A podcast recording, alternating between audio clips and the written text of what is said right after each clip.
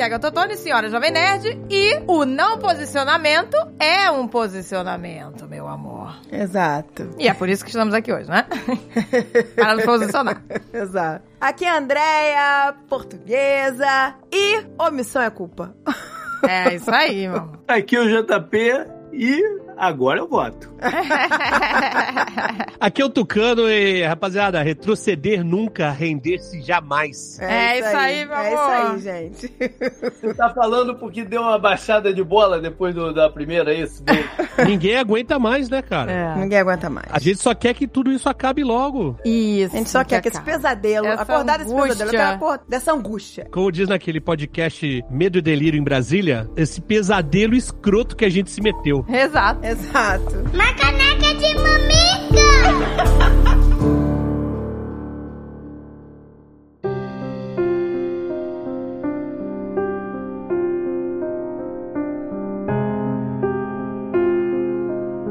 Gente, eu tinha certeza que esse pesadelo ia acabar no primeiro turno. Tinha certeza que eu falei, ah, vai acabar isso, pronto, a gente vai poder respirar, que isso não é mais um perigo. Não, e você vê, a gente já tinha visto esse mal, né? Em 2018. 2018, eu vou te falar uma coisa. Quando eu fui votar no segundo turno e vi aquela euforia das pessoas beijando É. bandeira, sacudindo bandeira, de verde e amarelo, não sei o que, de camisa de seleção, que eu tomei um horror. Essa, nessa Copa eu não vou botar camisa de seleção, mas nem que me paguem.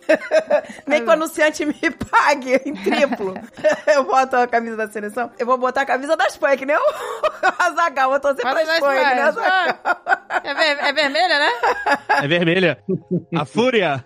Tá valendo. Fúria, vamos de fúria. Escrito Butraguinho atrás, hein? É, Butragueio. Em 2018, eu que fui votar na República de Curitiba, né? Exato. Eu voltei chorando pra casa, desesperada, porque eu vi e falei, ferrou.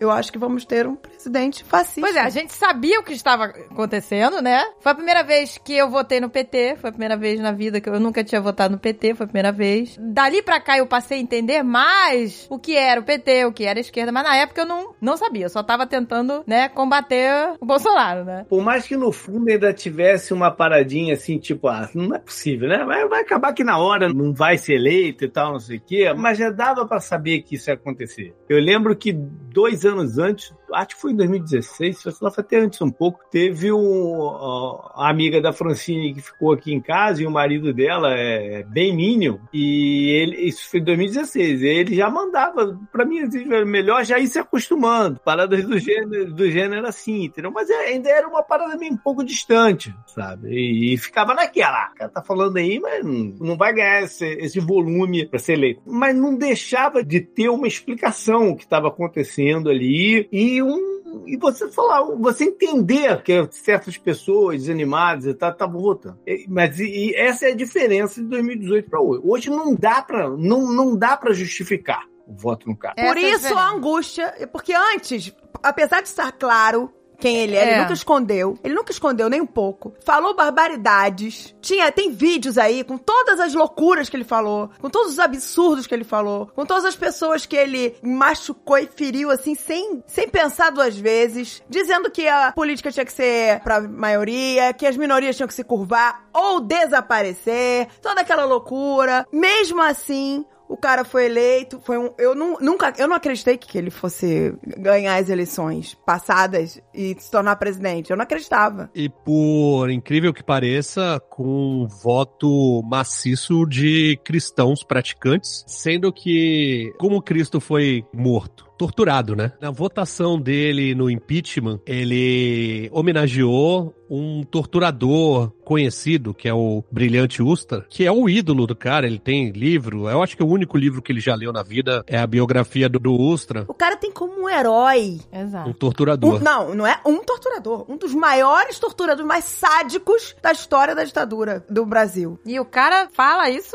no microfone. Fala. No impeachment da Dilma, ele saudou. No Nerdcast até de fascismo, eu falei sobre a janela de Overton, que é, é uma janela que fala o que que as pessoas, a sociedade aceita de barbaridade, sacou? Tipo, até aqui as pessoas aceitam, sabe? A partir daqui, não, não, não pode falar isso. Exato. Só que há anos e anos o Bolsonaro vem ampliando essa, essa janela, porque ele vem falando barbaridades, barbaridades, barbaridades, até que algumas dessas barbaridades pareçam não ser nada grave. Porque ele tá sempre falando uma barbaridade maior. Então as pessoas vão se acostumando a todo tipo de atrocidade que ele fala, muitas vezes minimizando até, falando assim: não, ele fala muita bobagem mesmo, mas ele não faz. Mas esses quatro anos, a gente percebeu o que ele faz. Não é só da boca para fora. Aquela jornalista que viralizou o, vídeo dela, a Mili Lacombe, ela falou que a declaração que o Jair Bolsonaro fez para deputada, como é que era o nome dela? Maria do Rosário, em, em que ele virou para ela e falou assim: "Eu só não te estupro, eu só não te estupro". Ele assumiu que é um estuprador, né, quando você fala isso. Pois eu só é, não te né? estupro porque você não merece. Ele falou isso com jornalistas em volta, agrediu, empurrou ela, foi um inferno. Aí a, a Mili Lacombe, ela, ela disse o seguinte, em uma declaração de nove palavras, Bolsonaro fez um elogio ao crime de estupro como nunca antes havia sido tentado por ninguém na vida pública. Ninguém ousou falar de estupro dessa forma, enaltecer dessa forma. Ela falou, em nenhum país do mundo, nem mesmo nas ditaduras mais sanguinárias que obrigam mulheres a usarem burca, se exaltou o estupro dessa forma. Então, as pessoas estão normalizando tudo. Normalizando. Tudo que o cara fala, todos os absurdos, as pessoas normalizam. Finge demência, eu não sei o que acontece. Ou concordam com ele. Concordo, porque você vê toda essa intolerância religiosa dele, de que olha aí que absurdo, o Lula indo, né, pra, pra macumba, sei lá. Isso é intolerância religiosa na cara, mas não afeta, os, é, a pessoa olha assim, ah, não é comigo, eu sou cristão, eu tô do lado certo. Mas o que acontece? Todo esse discurso dele, que as pessoas acham que, né, ele é bocudo, ele fala da boca pra fora, né, querem acreditar nisso, porque não afeta elas, é tudo isso, é, né, como a Mili Lacombe falou no, no artigo dela, né? Se isso não é o suficiente pra algumas pessoas que estão indecisas, a gente veio aqui hoje falar com você que tá aí perdido, indeciso, tá que nem um piro doido aí correndo pra lá e pra cá. O que acontece? Se isso não é o suficiente pra convencer uma pessoa, então vamos falar das outras coisas, né? De corrupção, Exato, vamos falar de como corrupção. ela mesma falou. Se, é, exatamente, se todos os absurdos do Bolsonaro não te chocam, tudo que ele falou, tudo que ele fez na pandemia não te choca. Porque eu jurava, gente, eu juro pra vocês, essa angústia toda, essa tristeza toda que a gente tá, todo, tudo isso que a gente tá passando agora, estarmos chocados com a quantidade de votos que esse infeliz teve agora, Pois é.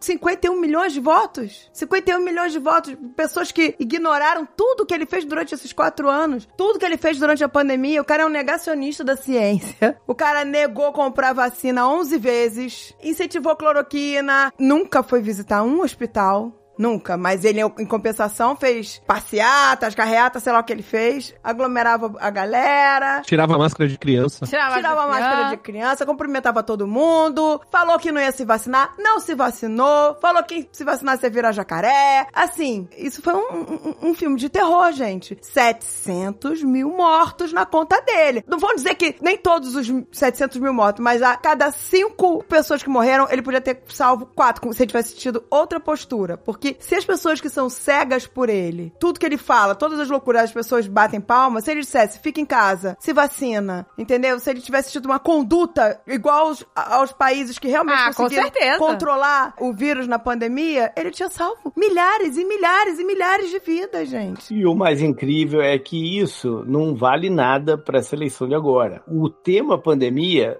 teve efeito zero nessa eleição. A ponto de que quando você pensa, ah, onde é que foi o maior horror de, de, de tudo? Foi, foi em Manaus. Aquele início, aquela falta de oxigênio, aquela parada toda. Manaus foi um horror, foi o choque, né, visual, assim, da parada. Foi um horror, foi um horror, foi um horror. E em Manaus ele ganhou por 17 pontos de diferença do Lula. Então, o tema pandemia não é um tema que está fazendo diferença na, na eleição. O público que está ouvindo esse programa, quase com certeza todo mundo vai votar no Lula. Eu sei. O que, que é importante? Duas coisas. Como disseminar melhores informações, poder argumentar qualquer coisa com pessoas de um outro perfil, e normalmente isso é feito via WhatsApp, ou Telegram, ou não sei o quê. E a segunda coisa que é vital é o seguinte: não relaxe, não deixe de votar no segundo turno. Historicamente também, o segundo turno tem uma abstenção maior que o primeiro. Então é importante que as pessoas que estão ouvindo esse programa não pensem, ah, olha a pesquisa lá, ele tá 5, 6 pontos percentuais na frente. Se eu não for, não, não vai fazer diferença. Não, todo voto vai fazer diferença. Vai ser Porque- voto a voto. Eu não pude votar no primeiro turno. Eu não trouxe o meu título aqui para Orlando, fiz uma cagada, não trouxe aqui para Orlando, tinha que ir para Miami votar. Pô, me deu uma virose maluca de sexta noite pro sábado tal. Falei, pô, não vai dar pra dirigir até Miami. Não fui no domingo. Cara, nessa eu vou, nem que o, o, o Tucano brincou com a Regina, nem que o Tucano pague a ambulância pra eu ir, cara. Eu tenho que, eu tenho que ir. Entendeu? Tem que ir, já Tem tá- que ir de arrastado, vai. A gente sabe que é angustiante, foi um balde de água fria não ter Sim. terminado no primeiro turno. Na verdade, não era tão racional, era mais uma esperança, É. porque estava muito apertado e a gente sabe que a maioria da abstenção é no- nas camadas mais pobres, que são, na maioria, eleitores do Lula, porque a, a- pessoa não tem com quem deixar os filhos, a pessoa não, não tem dinheiro para pegar um ônibus para ir até a zona eleitoral. Inclusive, o Bolsonaro queria tirar a gratuidade, né, de, dos transportes públicos. Exatamente. Isso é uma prática comum em algumas cidades pequenas, Uhum. que é o prefeito que não tem o apoio das camadas mais populares cortar o transporte público. Não é que tirar a gratuidade, é, é cortar mesmo. Tipo, tem 10 ônibus por dia, deixa dois só. Então vai estar super lotado e o cara não consegue ir até uma escola pra votar, entendeu? Mas não tem alguns lugares que fica gratuito no dia da eleição? Que ficam gratuitos? Tem, tem, tem. Tem. É. Algumas queriam revogar essa Isso. gratuidade, mas o judiciário proibiu. Proibiu. Então, as cidades que historicamente dão ah, o transporte grátis teriam que continuar dando. As que não davam antes não eram obrigadas agora a fornecer,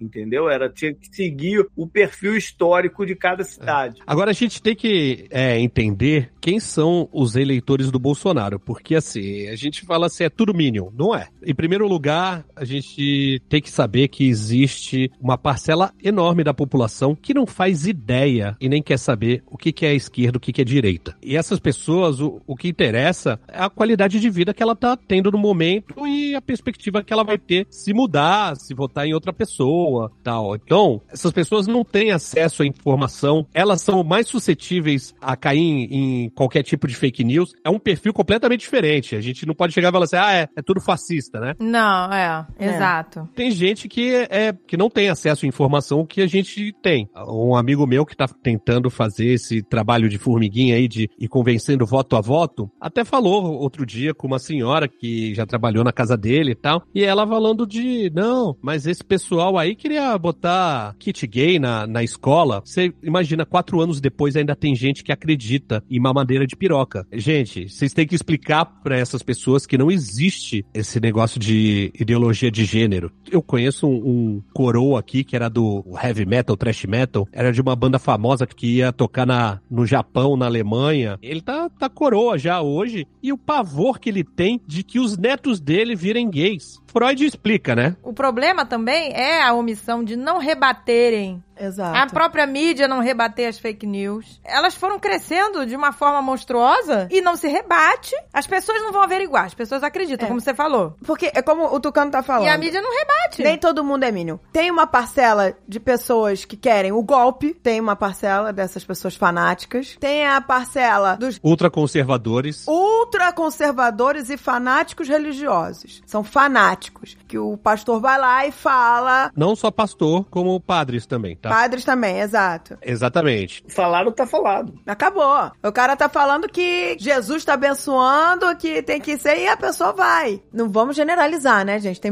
muita gente boa aí É lógico. inclusive chocada, né, com atitudes de pastor, de padre, né, as pessoas assim muito decepcionadas, frequentaram a vida inteira um lugar e de repente vem um, alguém querendo Deturpar, né? não, e mandar você votar em alguém. Mandar você votar em alguém. Porque as coisas não podiam nem se misturar. Não é pra isso que a pessoa vai numa igreja, né? Vai buscar Deus. Exato. Né? E a gente já falou isso anteriormente, né? Nós conhecemos várias pessoas religiosas do amor. Exato. Independente da religião. Várias pessoas espiritualizadas, religiosas do amor. E a gente vê aí vários pastores e padres se manifestando Também, contra essa mensagem. É. Inclusive, a gente assistiu um vídeo recentemente maravilhoso de um pastor falando com tanta sensatez, sabe? Ah, foi muito bom. O pastor René Kivitz, gente, nós vamos deixar o link aqui da participação que ele fez no Podpax, né? É. Vamos deixar Nossa, aqui. foi maravilhoso, gente. Eu já espalhei esse vídeo. Pessoa sensata, sabe? É. As pessoas estão precisando ouvir esse tipo de mensagem nesse momento. E aí você pensa, né? Né? Que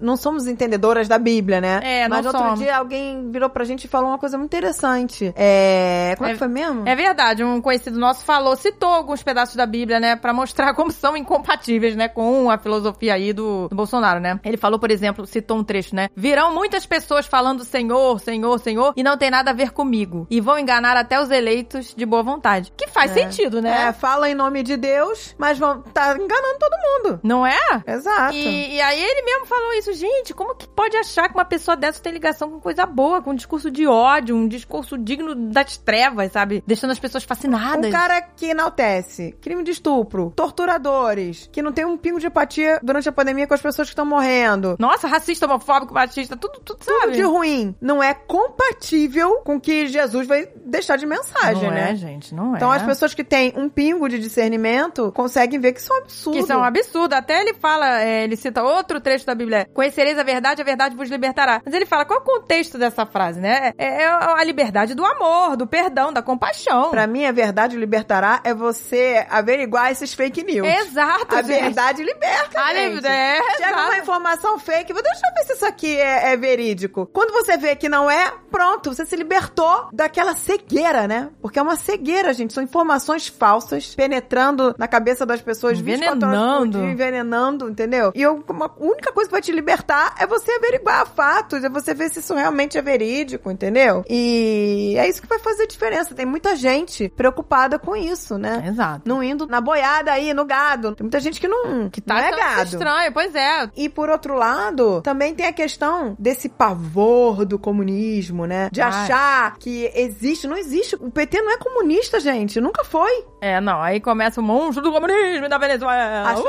Uh! não, achando que as pessoas vão, ai, mas aí vão tirar minha casa. É, pois é. É, vou botar Exato. alguém pra morar dentro da minha casa, vou tirar minhas coisas. É, É, assim, é. isso é uma loucura. Isso é uma loucura também que é pouco explicado, né? É o medo do comunismo. É uma falácia usada há muitos e muitos anos, né? A justificativa do golpe de 64 foi, era que o, o Jango era comunista. E não era comunista. Tanto que ele era criticado pelos comunistas. Depois, quando teve a primeira eleição direta, o Fernando Collor batia muito nisso. Era as mesmas. Frases. É. Era a minha, a minha bandeira nunca, jamais será vermelha. Ele vai te- botar gente pra morar na sua casa. Ele não vai deixar você ter a sua, o seu comércio. As ameaças eram, são sempre as mesmas. E assim, não faz sentido. Primeiro porque não tem, não existe um partido de esquerda comunista no Brasil. O que você tem de que, que seja comunista mesmo, não são esses partidos PT, PDT, PSB. Esses partidos são todos social-democratas. Social-democrata, exato. Exato. O PT é centro-esquerda, né? Não é, não é, as pessoas acham que ele é extrema-esquerda. Não é, Não foi existe. extrema-esquerda.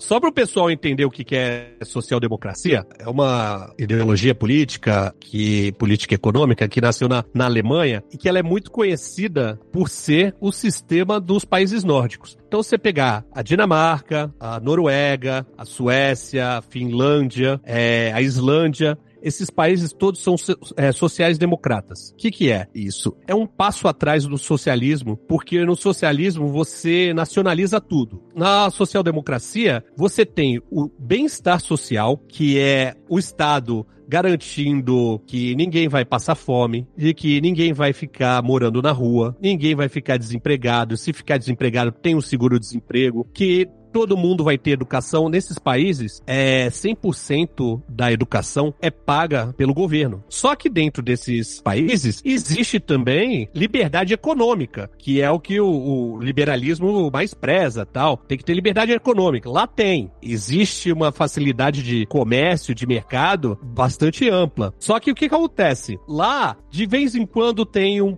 um partido de centro-esquerda no governo, né, formando o governo, e às vezes um partido de centro-direita. E eles ficam se alternando. Quando entra o centro-direita, eles privatizam algumas estatais, fazem algumas medidas mais liberais. Quando tá centro-esquerda, é o contrário, faz alguns programas sociais a mais, tal, não sei o quê. Mas eles não fogem desse modelo, tá? De ter liberdade econômica, liberdade de mercado e bem-estar social. Porque eles estão sempre ali entre centro-direita e centro-esquerda. Que é diferente, é que até era o que se tinha aqui com o antigo PSDB, quando era Fernando Henrique, Mário Covas, Franco Montoro, que era mais pra direita, modelo mais neoliberal, mas que existiam programas sociais. O Bolsa Escola, que é a semente do Bolsa Família, foi criado no governo Fernando Henrique. Era mais à direita, né? Era mais neoliberal, tanto que privatizou coisa pra cacete, muito mais, inclusive, do que o mega liberal Paulo Guedes. E Uhum. depois entrou o Lula, que é centro-esquerda, e que foi mais pro social e menos liberal. Enquanto tá essa alternância entre centro-direita e centro-esquerda, ok. Mas acontece que entrou a extrema-direita. É como se entrasse o PCO, sacou? O contraponto do bolsonarismo não é o PT, não é o, o, o PSOL, é o PCO, tá ligado? É, é o outro extremo. Isso aí, é isso, é isso. São aquelas respostas vazias, né? Vai É. virar a Venezuela. Essa é uma falsa simetria que fazem de Brasil com Venezuela, porque não é a mesma coisa,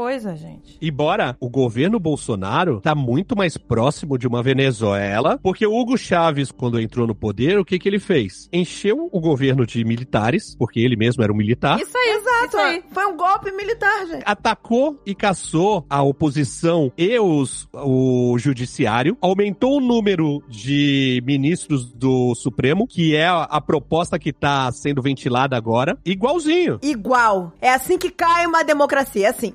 Assistir uma. A gente tem um exemplo de como uma democracia chega ao fim. Como ela cai. É, ele, ele, ele E exato. estamos caminhando pra isso. Me dá um desespero, porque eu não sei se vocês assistem uma série que chama Handmaid's Tale, Conto da Aya. É uma série, sei lá, é, devia ser obrigatória, sabe? Você vê que as pessoas estavam na sua vida nos Estados Unidos, tranquilamente, e as coisas iam acontecendo e elas achavam que, que que é isso? A volta do, de, de fascistas aqui? A galera não tem mais vergonha de ser nazista? Tal, não sei o que. Ah, vamos, vamos protestar contra, mas tá achando que tá tudo sob controle. E as coisas vão escalonando aos poucos e você não percebe. Tem uma galera que vai reagindo, mas a grande maioria fala: não, vocês são alarmistas, isso é besteira. Ah, tudo é golpe agora, tal, não sei. De repente, um golpe de Estado e vira uma teocracia, os Estados Unidos, né? Vira Gilead. A gente vê as coisas acontecendo e fica desesperado porque tem gente que tá alienada falando que é alarmista, sacou? E a gente tá vendo a deterioração da democracia no Brasil. Na democracia. Exato. Olha, Porque olha- Com, a- com o número de apoio, se o Bolsonaro ganhar agora, com o número de apoios que ele tem agora nesse, nessa nova bancada no A Senado, bancada do terror? ele tem força pra começar a pedir impeachment dos ministros do STF. E como ele já falou, quer botar mais gente lá dentro ainda. Então acabou, gente. É, foi o que aconteceu com a Venezuela. É, olha, olha a comparação que eles fazem aqui, justamente nessa comparação de agora, Brasil com Venezuela. Chefe de Estado de origem militar, ameaça de uso da força contra as instituições, incitação da violência em nome do bem contra o mal, questionamentos sobre a legitimidade eleitoral, apropriação de símbolos nacionais, populismo como política de Estado e perpetuação de poder. Tá, né? Não tá parecido os dois? É muito mais bolsonarista do que Exato. Lula. Não sei por que as pessoas Exato. é, Né, comparam mas- a Venezuela com, com o governo do Lula. Bolsonaro e Maduro, né? Muito, muito, muito parecido. O JP tem lá o Podnext, tá mais ligado até do que eu, vai saber até falar melhor, mas é o que aconteceu na Hungria com o Viktor Orbán, Uhum, na Turquia, até na Rússia. O nome que se dá hoje em dia a isso são autocracias eleitorais. Uhum. Porque existe eleição. E eleição existe até na Venezuela. Só que as instituições democráticas estão tão deterioradas, a oposição está tão perseguida que é impossível qualquer reação. Então a imprensa é caçada, né? Com o fechamento de veículos de comunicação que sejam contra o governo. Juízes e ministros do Supremo são perseguidos, presos. A oposição tem cada vez menos fala no Congresso. Quando você faz uma eleição, não tem muito o que você, o que você, você tá concorrendo com ninguém. é um método, essa, essa prática eleitoral, né, que foi desenvolvida com discursos de, de, de ódio, discursos extremistas, tudo, isso tudo foi pensado, isso tudo foi um método. A campanha Bolsonaro, desde do, da eleição passada, estudou esse método com o que aconteceu aqui nos Estados Unidos, com a galera do Steve Bannon. Foi tudo pensado, foi tudo articulado. Esses gabinetes do ódio, essas coisas, isso tudo foi criado a partir do que eles fizeram aqui e que viram que dava certo. Então, por mais que a campanha do Lula está sendo, eu considero está sendo uma campanha boa, com coisas interessantes que ele está fazendo politicamente, ele esbarra nessa outra forma de se fazer política, né, que é muito forte, que traz resultado. Um grande tema dessa eleição e que vai ser um tema em, nas próximas, todas que devem vir pela frente, é a questão da religião, do, dos evangélicos. Mas a gente não pode falar que é só ideologia. Eles também são muito pragmáticos. Eles conseguem prover transporte para a congregação para levar todo mundo para votar. Eles ajeitam os documentos de, de votação da, das pessoas. Então, é, essa galera é muito organizada. Então, a campanha, ao contrário, tem que ser organizada também. Eu não sei se eles vão conseguir identificar onde teve mais é, abstenção para poder a, propor formas de levar as pessoas. Embo é, embora, embora o, o partido político e os candidatos não podem prover não pode, né? não podem. É. Pois é, não mas pode. eles é. são a parte, eles não são vinculados formalmente Exatamente, ao, ao, sim. ao partido. É uma luta ladeira acima, né? Da, da... E é uma questão, por exemplo, o, no agro também. O agro também é, é bastante articulado e tem bastante dinheiro, né? Eu tava vendo outro dia interlocutores falando sobre o que, o que o agro acha. Mas assim, não é que o Lula tenha sido ruim pro agronegócio. No governo Lula, bateu-se recorde de uhum. recorde atrás de recorde de exportação de commodities. A gente passou a, a, negociar cada vez mais com a China, por exemplo, né? Uhum. Que é compra muita coisa. Então foi muito bom pro agro. Só que o, o que o Bolsonaro oferece pro agronegócio, ninguém mais pode oferecer. Que é uma bandalheira. É uhum. não ter lei, sacou? Porque hoje você tem mais de 1.500 agrotóxicos que foram liberados no governo Bolsonaro. Muitos que são proibidos no mundo inteiro. Não, a maioria é proibido no mundo inteiro e foi liberado aqui no Brasil durante o, o governo Bolsonaro. Mais de 1.500, tá? Você tem o lance do porte de arma, que você agora pode ser CAC, né? Então, o homem do campo agora pode ter fuzil AR-15. Vai dizer é... que caça tamanduá com ele.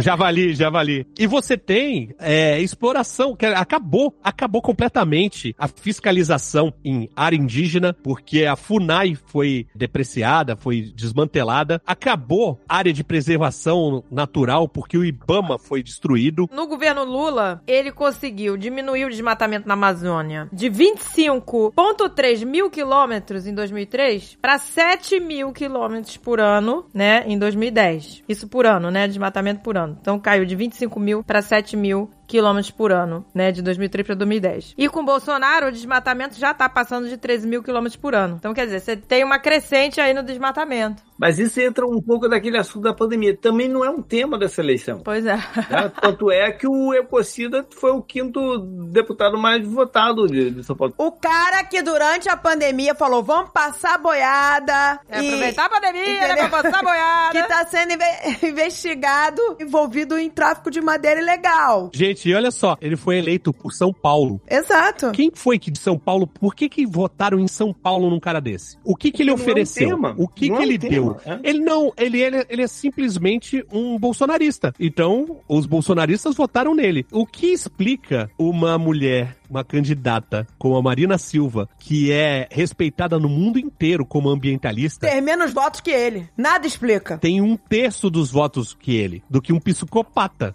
Porque é porque não é um tema relevante na vida das pessoas, cara. É, é essa que é a parada. Não é. Então, a gente está num, num momento afunilado tão grande que não adianta ficar batendo em teclas que não vão gerar o retorno em voto, entendeu? Por isso que eu acho que a campanha do Lula, nesse momento, está sendo interessante, porque é, eles estão sendo pragmáticos. Eles estão indo buscar apoios e, e, conexões onde pode fazer a diferença. O, cara, o tal do prefeito lá do Rio, que eles conseguiram levar para o lado dele, o tal do Vaguinho, que eu nem sabia quem era. Mas a mulher dele foi a, mais, a deputada mais votada do, do negócio todo, e ele é evangélico e tal. Ele foi De Niterói, né? É, ele foi disputado como cabo eleitoral e ele, ele, ele agora está apoiando o Lula. A Simone Tebet é importante também pelo lado do, do agro. Exato, exatamente. Para tentar trazer algumas coisas e também o apoio do PDT, não, se não do Ciro direto, mas também o apoio do PDT, porque é, é uma matemática, né? Se quem votou na Simone Simone e no É. Ciro, votar no Lula. Que ele- o- a conta que está sendo feita é que o Bolsonaro precisa de um split de 60% a 65% dos votos que foram para Simone Tebet e para o Ciro para ele ultrapassar o Lula. É, esses apoios oficiais, tanto da Simone Tebet como do partido do PDT, ajudam a não, não alavancar tanto essa, essa diferença. Porque se você pegar o perfil de quem votou num e no outro, a tendência é que eles votassem mais no Bolsonaro agora do que no Lula, pelo perfil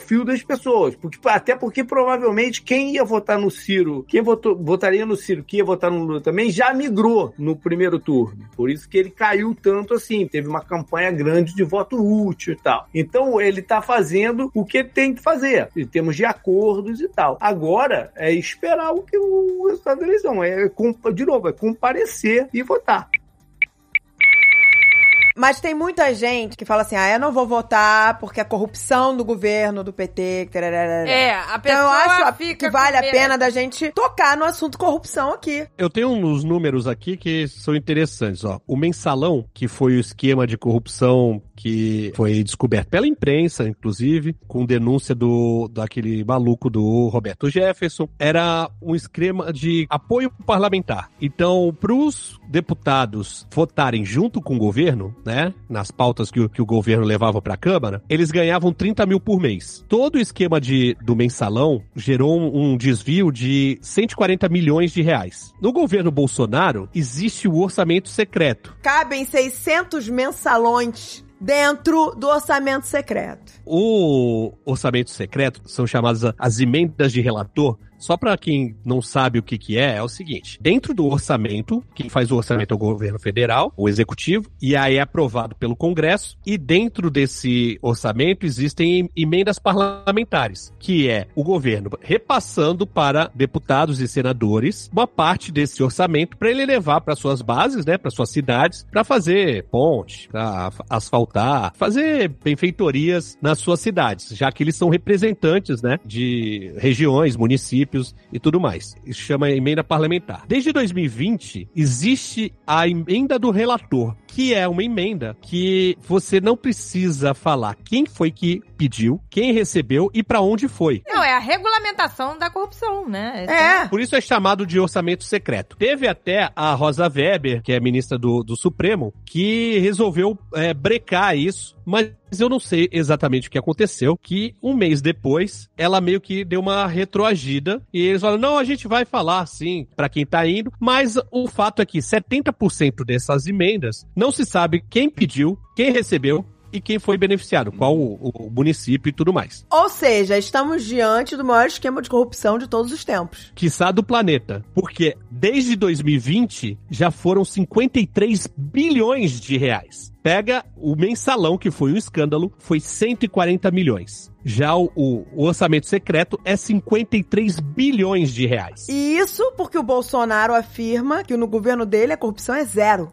Gente, eu ouvi pessoas próximas a mim falarem isso. Exatamente. Mas ele fala, ele fala que o governo dele não tem, não tem corrupção no governo executivo, é isso que ele fala. Agora, a gente fez um programa lá exatamente sobre isso, acho que o Tucano vai lembrar, com o, o cara do que era do Intercept, o, o, o Demore. Demore. E o tema é por que, que a- o tema corrupção não cola com esse governo. E ele deu uma explicação muito bacana comparando o mensalão e o, o orçamento secreto, é que o, o mensalão é muito mais fácil da pessoa comum que de repente calhou de estar vendo na, na- na televisão lá entender o que está acontecendo do que o orçamento secreto. É muito mais simples falar, "Ah, o cara tava levando 30 mil para votar aquilo ali. Ok, isso, isso a pessoa consegue entender. O orçamento secreto, ah não, um deputado que olha aqui, pede uma emenda, que leva para lá e gasta com trator e com não sei o quê, é, é, é uma volta muito grande para chegar no negócio. Sem contar, claro, que durante um ano, um ano e pouco, o mensalão foi o assunto do Jornal Nacional e de todos os outros uh, eh, jornais, né, o tempo inteiro. E o mensalão foi durante o, o orçamento secreto, foi durante, sei lá, 10 dias. São as duas grandes diferenças de que por que que a gente liga muito mais, ou o povo liga muito mais a corrupção ao PT do que esse governo. Mas o que o Bolsonaro Ah, ah. fala é que não tem corrupção a nível federal, entendeu? A E nível... tem, Por e tem. E tem. Que- mas o que, que, o que, que mais preocupou eles? Foi o escândalo das rachadinhas. Porque isso era uma coisa fácil da população entender o que estava acontecendo também. Mas nas entendeu? rachadinhas, sabe o que as pessoas falam? Elas falam assim: ah, mas isso é café pequeno. É. E os bilhões? E os bilhões do Lula lá em Cuba? E os bilhões? É, a mesma exatamente. Agora, só do orçamento secreto, só para o ouvinte ter uma noção para onde vai esse dinheiro, o Tribunal de Contas da União e a Controladoria Geral da União conseguiram rastrear algumas coisas e descobriram algum, algum para onde foi algum alguma dessas emendas, tá? Então, tem muita em Goiás, por exemplo, muita compra de trator e máquina agrícola a preço superfaturado. Tratoraço. Tratoraço. O tratoraço. Tratoraço. Já no Maranhão, algumas cidades tiveram destaque. Por exemplo, tem uma cidade chamada Bom Lugar. Na revista Piauí tem uma matéria falando sobre isso. Essa cidade, esse município, não tem nem hospital, mas de um ano para o outro, os atendimentos de saúde aumentaram 1.300%. E aí, pô, legal, aumentou a- a- os atendimentos de saúde. Mas seria como se, sei lá, o- todos os cidadãos fossem três vezes ao dia em médico, sacou? O município de governador Luiz Rocha, também é no Maranhão, informou para o SUS que os serviços aumentaram 12.500%. E o município de Luiz Domingues, o salto foi de 39 mil por cento. Aí o meu preferido é esse aqui, Pedreiras, que disse que, pelo que eles falaram que fizeram de tratamentos odontológicos, Esse foi o mais absurdo. de extração dentária daria em média que cada habitante da cidade tivesse extraído 19 dentes. Cada habitante. É isso, esse, inclusive, a Simone Tebet comentou, né? Falou. É, essa Simone Tebet falou. Inclusive bebê, que já não tem dente, né? Todos, todos os habitantes, é a cidade mais banguela do Brasil. É a cidade mais banguela. E tem o outro também, que é em Alagoas, no estado do... Que é o do teste de HIV, né? Não, eu ia falar dos kits de robótica. Foram 26 milhões de reais em kits de robótica superfaturados destinados a escolas sem infraestrutura. Tinha escola que não tinha nem água e nem internet e tinha kit de robótica, sacou? Então é assim, o dinheiro, é o que os liberais gostam de falar, que é dinheiro jogado de helicóptero. Né? Então vamos repetir aqui, gente, que apesar do Bolsonaro falar que no governo dele não tem corrupção, estamos diante do maior esquema de corrupção do planeta Terra. Porque é o esquema perfeito, você não rastreia nada. E ao mesmo tempo, parte desse dinheiro, de fato, chega no, no local lá da pessoa. Entendeu? Além do. Tirando os absurdos, todo tem uma parte que chega. Se você. é, Eu, eu olhei esse mapa rapidinho. Se você olhar o mapa de pra onde foi a maioria de- do dinheiro desses é, orçamentos, ele ganha nesses lugares.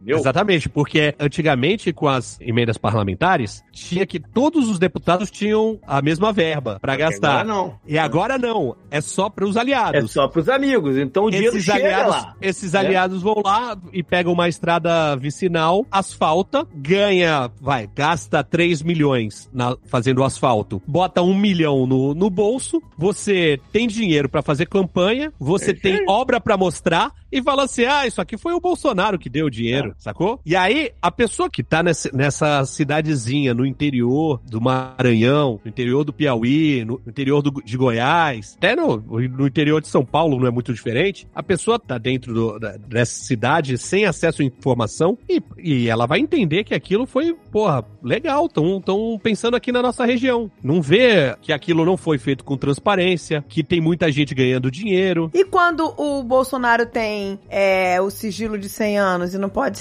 ser nada investigado, nem as contas, nem nada? E quando ele, Pois ele é, não porque- deixa ser investigado pela Polícia Federal? E, e quando isso acontece? Tudo é normal. É, então, eu vi, eu vi um advogado falando sobre isso, né? Que ele falou, o sigilo, ele tá, esse sigilo de 100 anos está previsto lá no artigo, né, 31 lá da Lei de Acesso à Informação, né? Que, que vai restringir os dados que você, né, divulgue dados pessoais relacionados à intimidade, vida privada, né, da pessoa. Só que, ele fala, a lei não é um problema, mas a aplicação dela é o problema. Porque a lei, essa lei de acesso à informação, ela tem razão, né? Ele diz aqui, né? Quando diz que a gente tem que proteger os dados das pessoas. O problema é que não é qualquer pessoa, qualquer informação que pode ser negada, né? Dados de agentes públicos, por exemplo, é claro que não deveriam ser colocados em sigilo, mas infelizmente são. Então você tem uma lei aí, mas você tem ela sendo deturpada, né? Deturpada completamente. E outra coisa, por que que também a galera bate tanto na corrupção do PT? Só o PT roubou? De todos os partidos? É uma parada que indigna. A primeira vez que eu ouvi, eu fiquei indignado, não aceitei. E que eu fui pensando nisso ao longo do tempo. Um amigo meu falou assim: Eu não penso mais em corrupção, porque corrupção a gente já tem. É inerente ao sistema Uhum. brasileiro. É o, é o modelo de negócio, eu costumo O dizer. modelo É o de modelo negócio é a, cor- é a corrupção. Então eu penso mais no, no, no que os candidatos têm de projeto, de programas sociais, de propostas mesmo para a sociedade e para a economia. E eu esqueço a parte de corrupção. E aí, se você for pensar, desde a redemocratização, e antes disso, é lógico, tinha muita corrupção na ditadura. O Maluf, que sempre foi um símbolo da corrupção, ele foi criado pela ditadura, né? Filhote da ditadura! Exatamente, filhote da ditadura. A construção da, da Itaipu foi, foi também chuva de dinheiro. As empresas que ficaram conhecidas aí com escândalos do, do PT, Odebrecht, Camargo Correia e tal, não sei, essas empresas todas, elas não começaram no governo Lula. Elas já eram as empresas que Aham. faziam as obras públicas do governo federal desde a época da ditadura. Aquele Então, caderninho de propina deles datava desde a década de 50. Pois é, então você pega Sarney, Collor, não precisa nem falar do Collor, né? O Collor e o PC Farias, eles inventaram o modelo de caixa 2 de campanha. Itamar, Fernando Henrique, o Fernando Henrique teve que pagar muita grana pra ser aprovada a PEC da reeleição. Porque, não sei se vocês lembram, quando ele entrou, Uhum. não podia se reeleger. Não podia, não podia. Foi no governo dele que foi votado a reeleição e passou. E para passar, teve escândalo de corrupção. Fora as privatizações, que eu, ó, eu não sou nada contra a privatização, por exemplo, da Vale, tá? Só que a Vale, antes de ser privatizada, tinha feito um levantamento das reservas. E aí, vamos supor, ah, tem 30 mil toneladas de minério de ferro. Aí tá, dois meses antes de leiloar, de fazer a privatização, fala assim, "É, na verdade não era 30 mil, a gente tem só 15 mil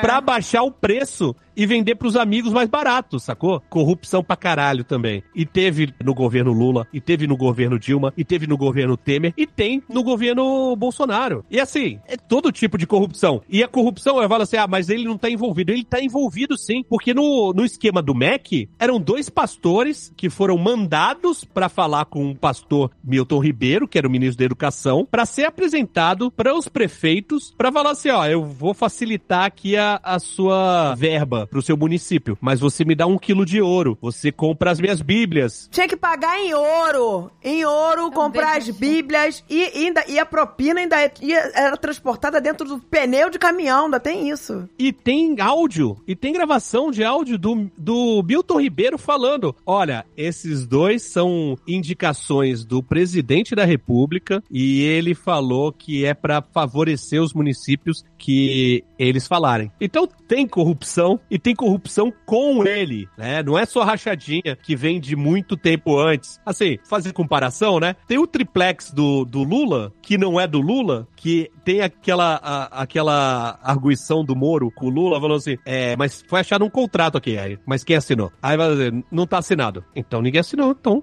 o contrato não vale. Ah, não, mas o imóvel não é seu? Não, mas tem o contrato, mas não tá assinado. Parecia coisa dos trapalhões. Parecia, sei lá, uma maluquice do caralho. Então, mas eu queria saber Pois é. se fosse o Lula que tivesse comprado, comprovadamente, 51 imóveis em dinheiro vivo. É. Com dinheiro vivo. Ah, Eu nossa! queria saber. Eu queria saber como é que as pessoas Se estariam fosse reagindo o agora. Lula, meu Porque Deus. faz um triplex, foi um escândalo. Que não tem provas. E tem o tweet do, do Carlos Bolsonaro falando assim: é impressionante como todo mundo em volta do Lula é, é corrupto, menos ele. E aí tu pega o 01, né? O Flávio Bolsonaro, comprou uma porra de uma mansão de 6 milhões e meio, que assustou até os, os assessores. Né, e os aliados. Fora que tem uma, uma outra, é, saiu recentemente, uma outra mansão que é um rolo do cacete também, com um jogador da seleção brasileira. Tem o, o- a mansão do 04, do Jair Renan, que a mãe falou, não, é alugada, porque tava no nome de um laranja. Mas quando ela foi ser candidata a deputada pro- pelo Distrito Federal, ela teve que falar que era dela mesmo. Também, outra mansão em Brasília. Todo mundo mora em, em- em mansão, não tem dinheiro pra... é, não tem ganhos pra, Tem renda pra justificar. Pra justificar e foda-se. Foda-se. E a galera não tá nem aí. Tá, gente. Também. É sempre mais e o PT. Mas, mas sabe o que é mais e o PT? Porque durante o governo do PT, os esquemas de corrupção foram investigado, gente. Começou tudo vir à tona porque o PT deixou ser investigado, gente. Vamos lembrar que Ó. Mensalão e Petrolão não começaram no governo do PT. Não, vem lá do Sarney. E Entendeu? todo mundo falou, ah, não. FHC, Todo mundo passou pano, acobertou, porque ninguém queria escândalo no seu governo. E até porque tava todo mundo lucrando com isso. Na época do, do FHC, tinha um procurador-geral da República que foi apelidado, que o nome dele era Geraldo Brindeiro, ele foi apelidado de engavetador-geral Da República, engavetador geral do República. porque ele blindava o FHC e não deixava investigado os casos de corrupção e, e tudo mais. É exatamente o que a gente tá vendo hoje, né? Meu, É, mesmo- não, então, processo. no final do governo FHC, foi aprovada a parada de ter a lista tríplice, que o procurador-geral da República seria todos os procuradores da República, os três mais votados iam pro presidente e o presidente escolhia. E o Lula sempre escolheu o primeiro da lista. A Dilma escolheu o primeiro da lista. O Temer já começou a falar assim, não, então, eu vou escolher da lista tríplice, mas eu não vou escolher o primeirão mesmo, não, que ele vai atrás de mim. Eu vou escolher aqui a segunda, que era a Dodge, Raquel Dodge, lembra? Quando chegou no, no Bolsonaro, entregaram a lista tríplice e ele, caguei, e pegou um cara que nem tava na lista tríplice, que é o Aras. claro, né, gente? E assim, esse Geraldo Brindeiro, ele virou é uma brincadeira de criança perto do Aras. Porque o, o Aras não deixa passar nada. Não passa nada. Não, e o nada. volume, de, o volume de denúncia também é diferente, né? É muito maior hoje, né? exato, isso é importante Mas aí, por, graças a essa lista tríplice e, e graças o, o, o Lula e a Dilma terem indicado o primeiro da lista, aqui tem os números que eu anotei, quer ver? Entre 2003, Entre 2003 e 2009, o número de operações realizadas pela Polícia Civil foi de 18 para 236. Exato. 236. E a, e a Polícia Federal, né, passou a se concentrar em crimes contra os cofres públicos. Exato, a Polícia Federal se concentrou nos crimes contra os cofres públicos, que até então, gente, era tava correndo solto. Era uma festa. E olha lá, em, 2000, em 2007 foram 183 operações e 2.800 pessoas presas. Isso no Mas governo cadê, do PT. Cadê a manche- as manchetes falando sobre isso? Antes da, isso foi antes da Lava Jato, gente.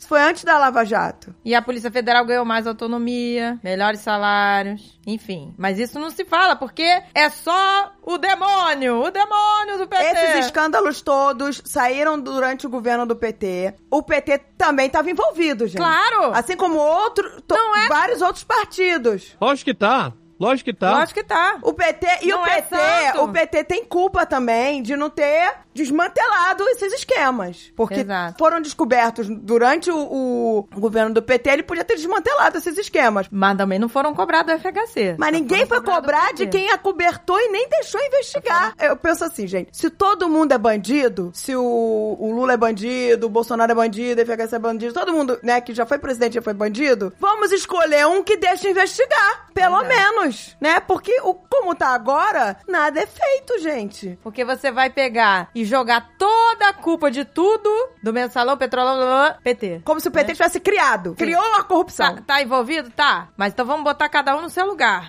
E dar o tamanho da coisa pra cada um, né? E não jogar em cima só de um. Como o Tucano tá falando. É brincadeira de criança. Se o outro era engavetador geral da República, esse é o quê? Esse nem engaveta, né? Esse Que a- enterra logo. Esse é o coveiro. É o coveiro da. Coveiro. Bolsonaro falou que não era o coveiro, o coveiro é o Aras. É o Aras. Ah,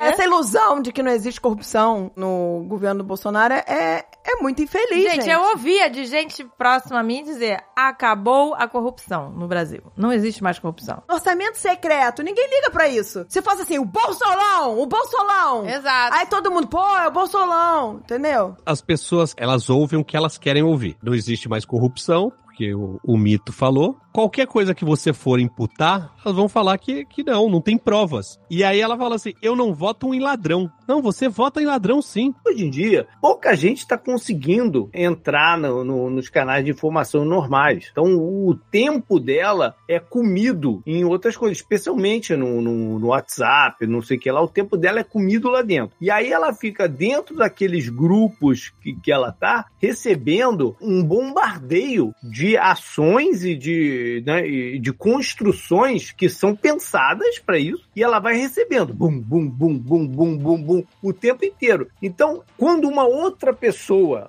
qualquer vem falar para ela com argumento, com o melhor argumento do mundo, aquilo não penetra, porque ela foi bombardeada já de um milhão de, de, de coisas. Aí, e aquela pessoa fica só, ah, é uma iludida, é, um, né, é uma vendida, é uma comprada, porque esse discurso também faz parte do negócio. Então, a única forma de se agir para tentar quebrar algum, alguns votos e tal é fazer a mesma coisa, é jogando né, nesses mesmos canais o melhor tipo de informação possível. Tem muita gente bacana nas mídias sociais fazendo um trabalho admirável de tentar gerar conteúdos opostos. Tem muita gente boa. Um, Tesoureiros. Um, um, então, tem um projeto do Tesoureiros que eu acho fantástico. É no Telegram, é um grupo chamado Grupo Secreto Projeto Ultimato. Lá dentro, eles vão produzindo peças que é para justamente você pegar essas peças e jogar nos outros grupos, entendeu? Lá, lá é a fonte das melhores peças que eles acham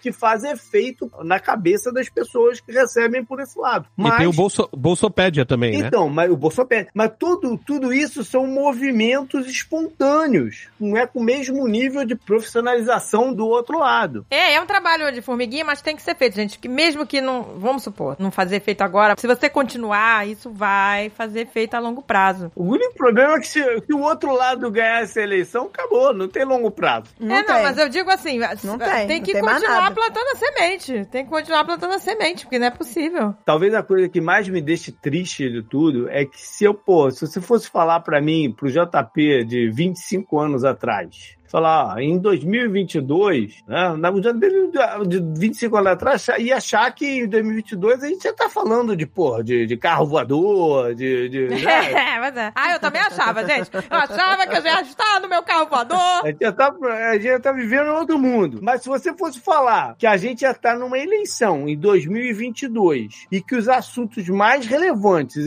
ia ser satanismo, canibalismo e, e maçonaria, fala, tá de sacanagem. É impressionante. Mas... Eu falei esses dias que, pô, já teve ministro simulando o discurso nazista do Goebbels. Pois é! Ele repetiu quase idêntico o discurso. Exato. Já teve o presidente imitando pessoa com falta de ar e zoando quem tava com Covid. Já teve ele falando que não era coveiro, ele não, não querendo comprar vacina, é, fazendo propaganda. Ele falando que a vacina da Covid aumentava a chance de você pegar HIV. Já teve isso tudo e as pessoas não se abalaram. É gente na fila da fila do osso, tá ligado? E supermercado vendendo na Santa Catarina, vendendo osso. E aí, quando fala que ele foi na maçonaria, foi o único dia que a galera é. se, se abalou. É. E falou assim: Meu Deus! É!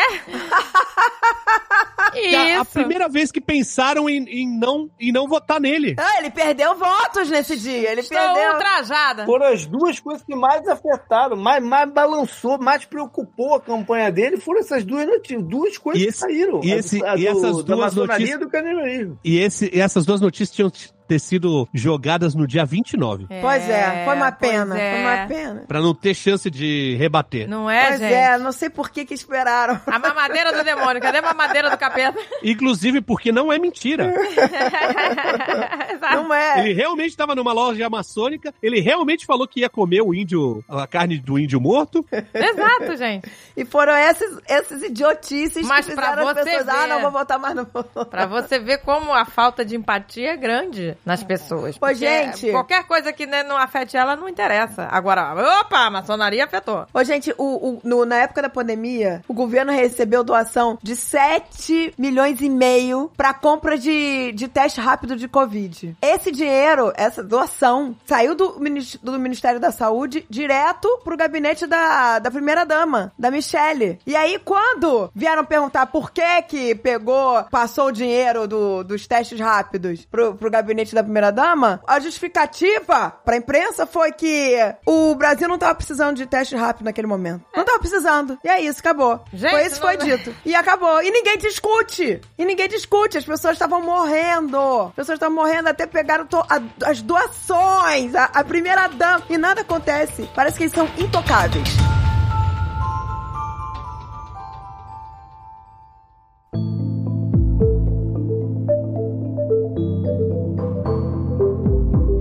Agora, eu entendo as pessoas que são mais ignorantes, que não têm acesso à informação. Inclusive, eu descobri recentemente, ensinei o, o, o, Jovem Nerd, que ele também não sabia que existia. Eu sabia que existia, mas não sabia que tinha, era habitado. Mas vocês já ouviram falar do status do WhatsApp, né? O status? Status do WhatsApp? Como assim?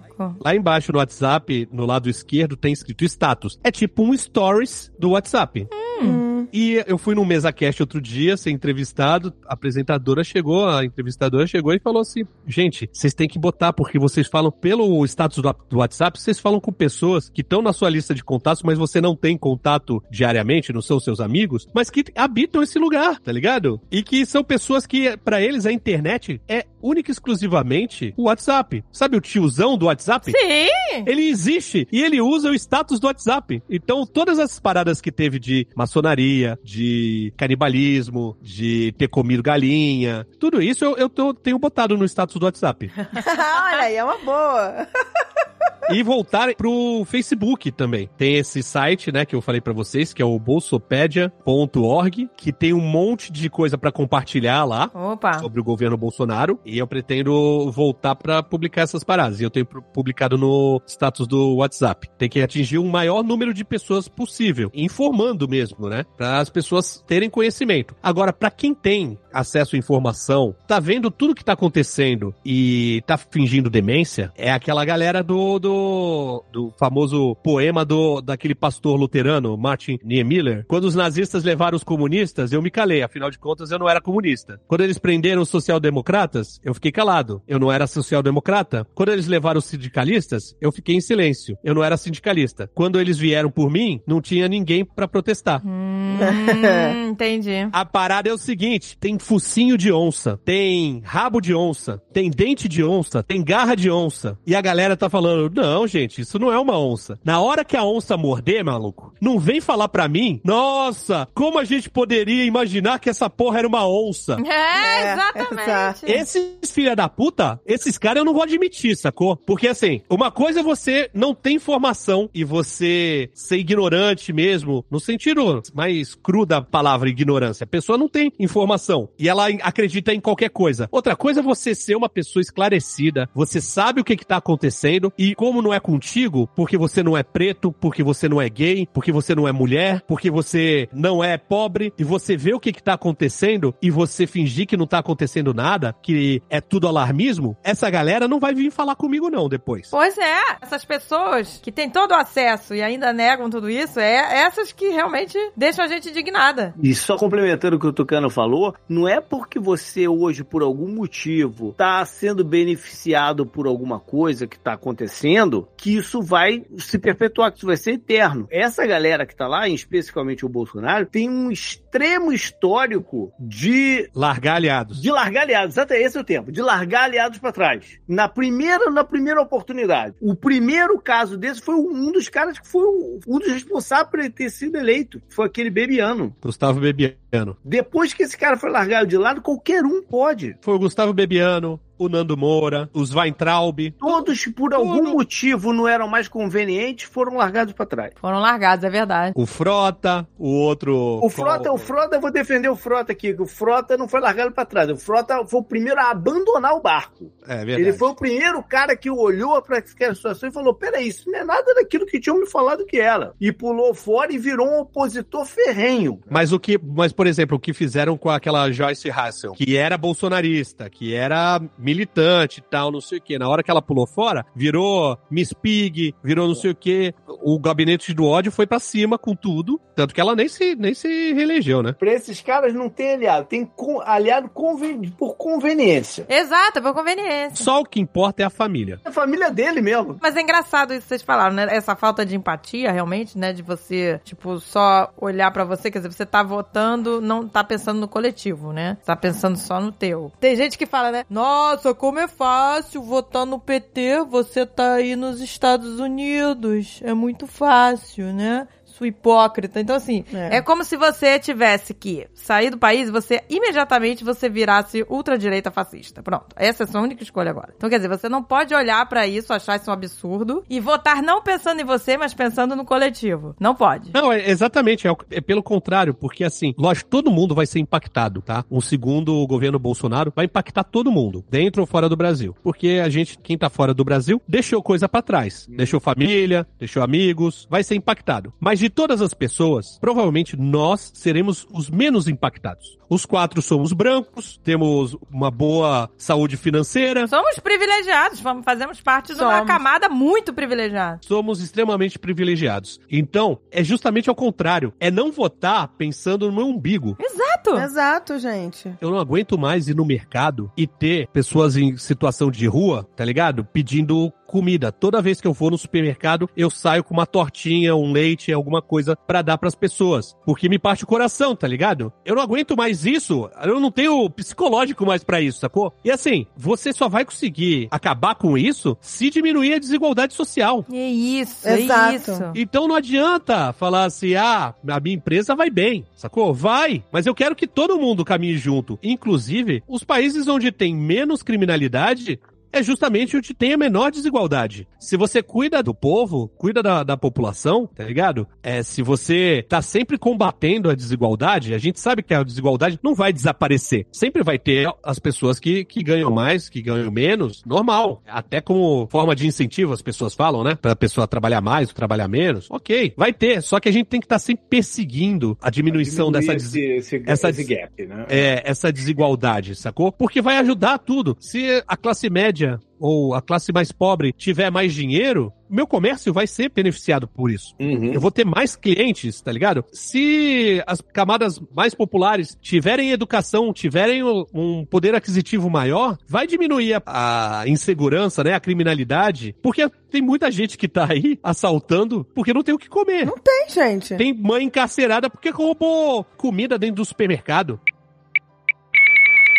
Recentemente, eu fui pintar o cabelo no salão, né? Olha aí a privilegiada. Tava pintando o cabelo, aí o cabeleireiro virou, no, né? No meio de todo mundo falou assim: E aí, gente? Vocês acham que o Lula vai ganhar essas eleições? Eu respondia, assim, prontamente, assim. Antes de qualquer pessoa se manifestar, eu falei assim: tomara! Tomara, pelo amor de Deus. E aí, todo mundo que tava lá dentro, que absurdo! Que absurdo que você tá falando, Deus me livre, não sei o quê. E aí, o, o cara falou assim: ah, você não. É muito fácil, né? Ficar falando que o Brasil não está bem, que o Brasil não está bem. Você por acaso esteve no Brasil recentemente? Eu falei: sim, estive. E nunca foi tão chocante pra mim estar no Brasil nesse momento, porque como a gente tá longe, a gente não, não tá vivenciando como as coisas estão. Então, quando a gente volta, é um baque que faz muito mal. Muito. Eu me senti mal todos os dias. Todos os dias. No Rio de Janeiro, a cada quadra que eu andava, era gente chorando. E não era pedindo dinheiro, era pedindo um agasalho, era pedindo comida, era pedindo leite pra criança. Famílias inteiras na rua, morando em barracas. Barraca de camping, gente. A política tem que ser a favor, como o Tucano falou, de quem não tem nada. Quem não tem nada, exato. Eu até acho que já citei isso uma vez, mas você tá de novo, que lembra que falaram com o Supla? É, seu esquerdista,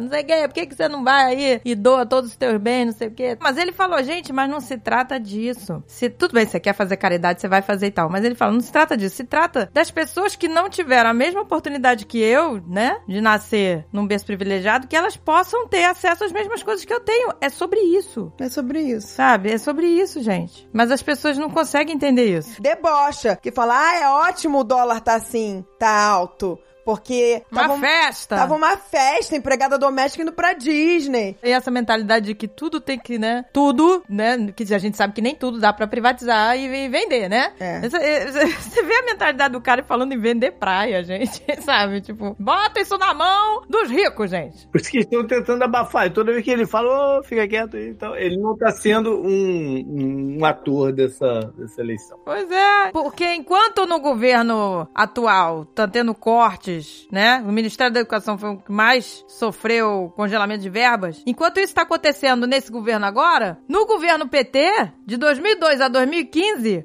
o orçamento do MEC triplicou. Foi de 49 bilhões para 150 bilhões. Eu sou professor, né? Eu sou professor universitário, então essa parte da educação é a que eu tenho mais contato. Mesmo porque eu, eu de 2010 até 2017, eu fui diretor de marketing da, de uma universidade. Se você for comparar educação do governo Lula, que eu fui muito crítico, assim, eu, eu fui 14 anos crítico do governo, sacou? É, todos nós fomos. Dia 1 de janeiro, eu vou continuar sendo, eu vou continuar sendo crítico, porque eu acho que nenhum político tem que governar tranquilo. Tem que estar sempre sob pressão popular. Sim! Mas se você comparar, no governo Lula, o Enem, que era só um provão para avaliar as escolas, virou uma forma de você entrar para a universidade. Fora isso, foi criado o SISU, que reunia as notas para você entrar nas universidades públicas. Depois tem o ProUni, né, que são bolsas de estudo. Você tem o FIES, que é financiamento educacional, estudantil. Você teve o PIB de Parfor, que são programas de formação de professores de ensino fundamental. Você mais que triplicou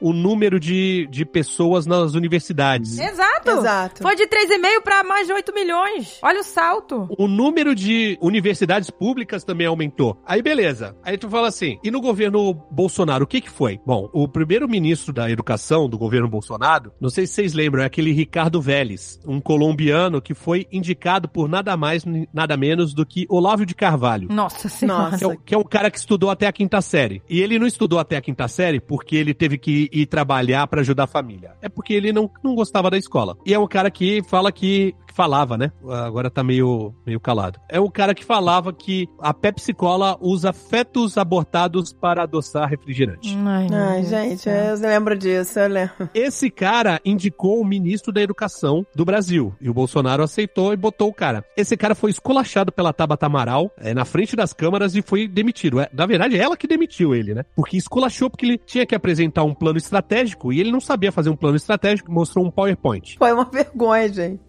Ele saiu, foi demitido, botaram o Weintraub, outro olavista, Outro, outro. que chegou e falou que, além de falas racistas e, e tudo mais, ele chegou e falou que foi o Enem que ele organizou, foi o melhor Enem de todos os tempos. Chegou no outro dia, começou a dar merda e foi o pior Enem. E aí teve debandada do INEP, teve desmantelamento do, do, do MEC, foi demitido também. No lugar dele, não sei se vocês lembram também, teve o Decotelli, que ele não chegou a assumir Ele não tem- nem tomou posse, nem tomou posse. não chegou a assumir porque o currículo dele era todo falsificado. Era falso, gente. não Gente, tem, não tem Deus, registro gente. dele na, É um na universidade na pesadelo, Argentina, gente. na universidade na Alemanha. E aí no final botaram o pastor Milton Ribeiro, que chegou e falou: "A universidade não é pra todo mundo, porque tem muito motorista de Uber que é engenheiro. Como se o problema fosse o número de engenheiros no Brasil e não a falta de, de demanda por engenheiros, né? E ele falou que pobre não tinha que fazer universidade, tinha que fazer curso técnico. Exatamente. Gente do céu. E é o cara que tava organizando o esquema Bolsolão do MEC. Então, assim, o que que o Bolsonaro tem pra mostrar na área de educação? Escola cívico-militar, que barra a aluna porque ela tá com cabelo Black Power. Nossa. Não pode. E homeschooling, que eles ficaram batendo nisso desde o primeiro dia de governo, que é pros pais educarem os filhos em casa, ensinando criacionismo, ao invés de ensinar ciência. Só tem maluquice. E eles não fez nada, nada.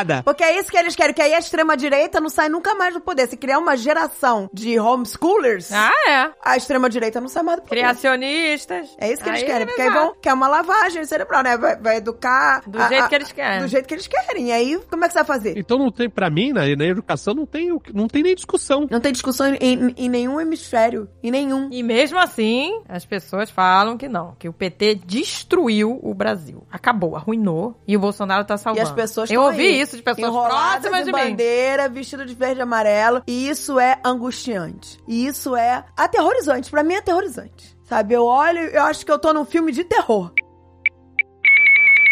Tem a galera que, tipo, o famoso Jorge, que é contra a taxação de grandes fortunas porque acham que vão tirar o HB20 dele.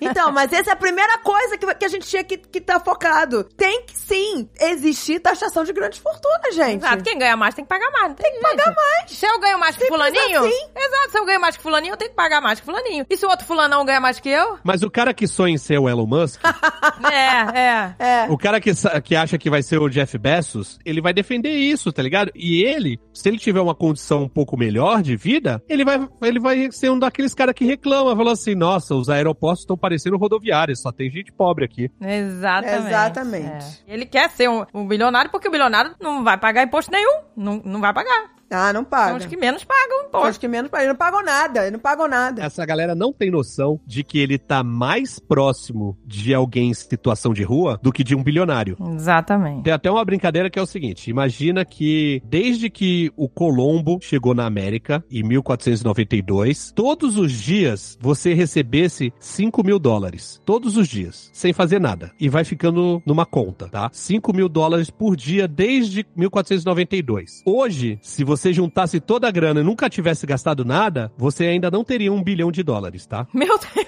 E você pega um Elon Musk, um, um Jeff Bezos que tem 150, 200 bilhões de dólares. Isso tá errado. Isso, isso é. Isso tá muito errado. Tem 900 milhões de pessoas passando fome no mundo e tem um cara que não tem. Tudo bem, aí fala assim: ah, mas é, não é dinheiro vivo, não tem liquidez, ele tem isso em ações, tal, não sei o que. Sim, mas é dele. Ele vai desembolsar aí 40 bilhões pra comprar o, o Twitter. Exato.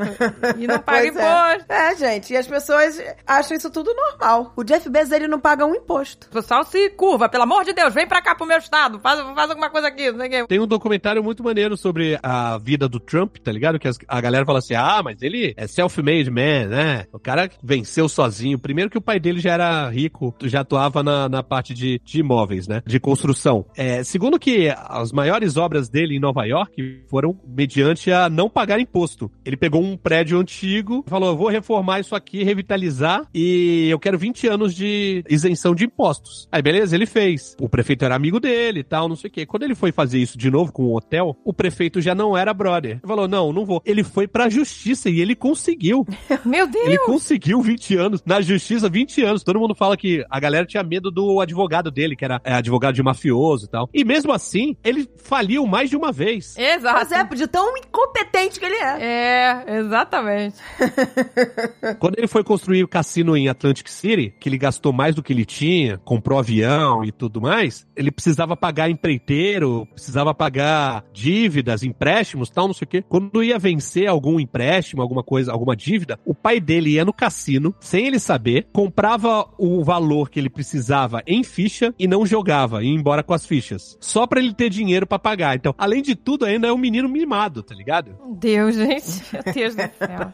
Ele e o Bolsonaro realmente têm que dar as mãos mesmo, Não, mas eles são, eles são. porque eles, são- eles é são tudo iguais. extrema direita, gente. Sabia que o- Hitler, ele era um, um ex-militar bizarro e imbecil, que nem o, o Bolsonaro? Pois é. Um idiota que ninguém levava a sério. Ninguém levava a sério o Hitler. Ninguém. Ele era igualzinho. E aí, o que, que ele fez? Veio com um discurso de ódio, um discurso mesma bem burro. É um discurso bem burro que ele vinha. Ele não vinha com, com nada mirabolante. Não, ele não era. É. Ele não era nenhum gênio, não. Não. Ele era um boçal. Só que ele ganhou as massas. Ele era contra a esquerda, contra gay, contra feminista, contra progressista. Ele era é, igualzinho. Mas Sem e- tirar nem pôr. E tem uma galera bolsonarista que chama o, o Hitler de esquerdista, né? Você sabe dessa, né? Eu já ouvi pois é. Aquele esquerdista lá, o Hitler? é muito cara de pau, eu né? falei, ai, meu Deus. Mas aí eu nunca entendi, né? A gente estudou na escola, vi o nazismo, eu ficava, en- eu não entendia. Mas como? Como que um país inteiro apoiou É, gente- e elegeu e abraçou o nazismo? E hoje em dia eu A entendo. gente entende. Hoje em dia eu vejo. A gente entende como, que não é, como é fácil. E aos poucos, né? Tem uma analogia que não tem nenhuma comprovação científica que isso aconteça, mas que, como analogia, vale, tá? É que é o, o sapo na água quente. Se você botar um sapo numa uma panela com a água fervendo, ele vai pular e vai sair da panela. Aí, se você botar o, o sapo na água, temperatura ambiente, e ir subindo aos pouquinhos a temperatura, ele vai ferver lá e não vai se ligar. Embora isso não aconteça, pelo menos não tem comprovação científica, na vida real, isso vai acontecendo sim, né? Sim. Vai, vai, vai adormecer. É aquela parada da, da janela de Overton. Você vai aumentando a tolerância das pessoas até elas perceberem que elas estão fodidas. Exato, e, é isso mesmo. E, e o mais perigoso que eu acho também é essa coisa de, de bombardear de, de fake news. Porque nós estamos vivendo, como é que é? A era da pós-verdade. Então a verdade não importa mais. Então você inventa o que- a narrativa que você quiser. E as pessoas nem vão averiguar. Isso que é o mais assustador, entendeu? É, é o Trump aqui alterando a- a- o mapa da rota do furacão com um piloto. Nossa, velho. Isso é patético, gente. E ele perguntando se beber desinfetante não matava a Covid? Ah, gente, pois é. E muita gente tomou, tá? Exatamente. Muita gente bebeu desinfetante. Pra, Entendeu? achando E que ia aí- matar aí- a Covid, porque o Trump falou que aqui os rednecks aqui são igual os bolsominions. São iguais. Que o Trump fala. É igual, é igualzinho, é igual. Fala, os caras fazem, que nem os malucos. E você vê, agora aí fica girando igual o Trump. Igual o Trump, questionando as eleições, né? a- a- as urnas. Ah, as urnas são fraudulentas. Aí já começa um monte de fake news em relação a isso. Quer dizer, é muito triste, as pessoas compram. Eu vi Bolsonaro morrendo, dizendo que, é, durante o Covid, dizendo que, ah, no, no- a cloroquina, é só tomar cloroquina que nada acontece, que é só uma gripe. Exato. E morreu. E morreu. Não, e você vê, olha o nível de fake news, né? É, falando aqui de fake news. Falaram que o PT lá teve é, uma sessão eleitoral em Cordeiro, no Rio de Janeiro, que já tinham vários votos registrados para o PT na urna eletrônica. Assim, se, o, se o, o- o Bolsonaro ganhar as eleições, não houve nada. Funcionou, não houve Não, eles às vezes até acreditam que, eu- que- que uma vez eu tava conversando com um bolsonarista. Falei, mas ele ganhou as eleições com as urnas eletrônicas. Ah, mas era pra ele ter ganhado no primeiro turno. Entendeu? Então tem sempre uma, uma desculpa. Mas quando o Lula ganhar, vai ser um, Ah, vai ser- um escândalo. Aí já tem, já tem um é murmurinho fraude. de gente que não tá conseguindo votar. Um murmurinho é, de. tá pipocando essa parada, Tem gente. gente. que não tá Que conseguindo estranho. votar. Que estranho. Muita gente. Eu ouvi de uma pessoa dizendo que muitas pessoas não estão conseguindo votar. Que estranho. Que sabe? Agora, eu, eu falei, isso seria incrível. Seria incrível. Eles descobriram os bolsominions e falaram, você não vai votar. Seu título foi cancelado. Bolsominion. É, pra saber, olha, esse é Bolsonaro, É, corta, não deixa ele entendeu? votar, sabe? Gente Isso seria céu. incrível, seria um esquema maravilhoso. Não, aí já falaram que o Lula, numa cidade, é, de, sei lá, Barreiras, na Bahia, teve 212 mil votos e só tem 158 mil habitantes. As pessoas tweetando isso. Roubo comprovado, sabe? E as pessoas não vão averiguar. Não vou averiguar. Então você bota qualquer coisa. Elas simplesmente dão RT, dão RT, compartilham no, no WhatsApp sem ver. Exato. Sim. Isso sim. que é, que é mais assustador. Já tem, já tem, é, é montagem do Lula com Suzana von Richthofen, foto dele com ela, sabe? Eita, olha aqui, a psicopata né, que vota no PT, sabe? É, falando, né, esse negócio de invasão de igreja, perseguição de cristãos, O melhor, disso o melhor desses, desses fake news todos é o Lula abraçado com o Pablo Vittar.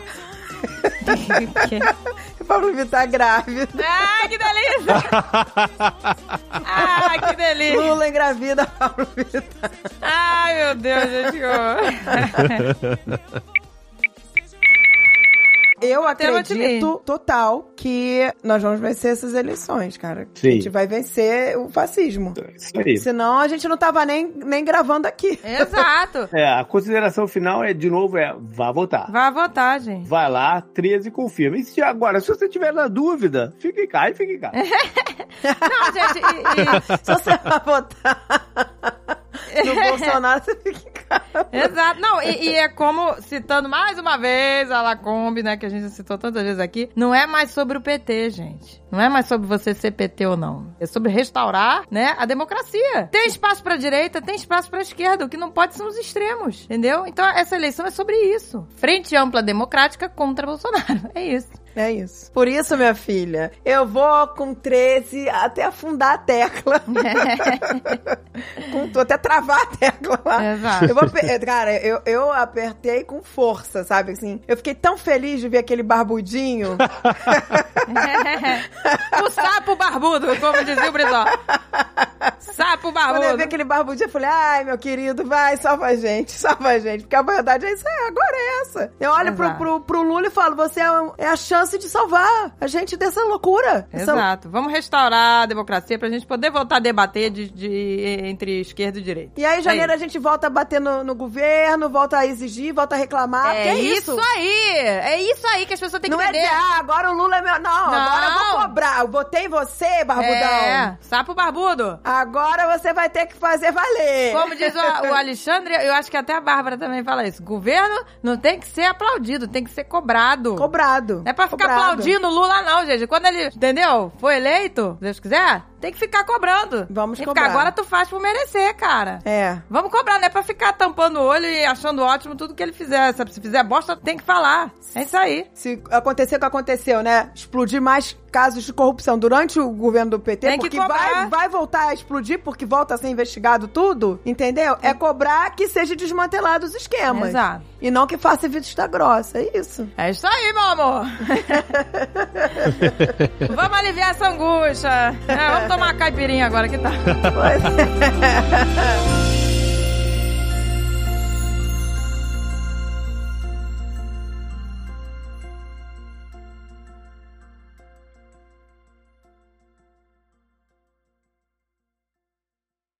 É. Este podcast foi editado por Radiofobia, podcast e multimídia.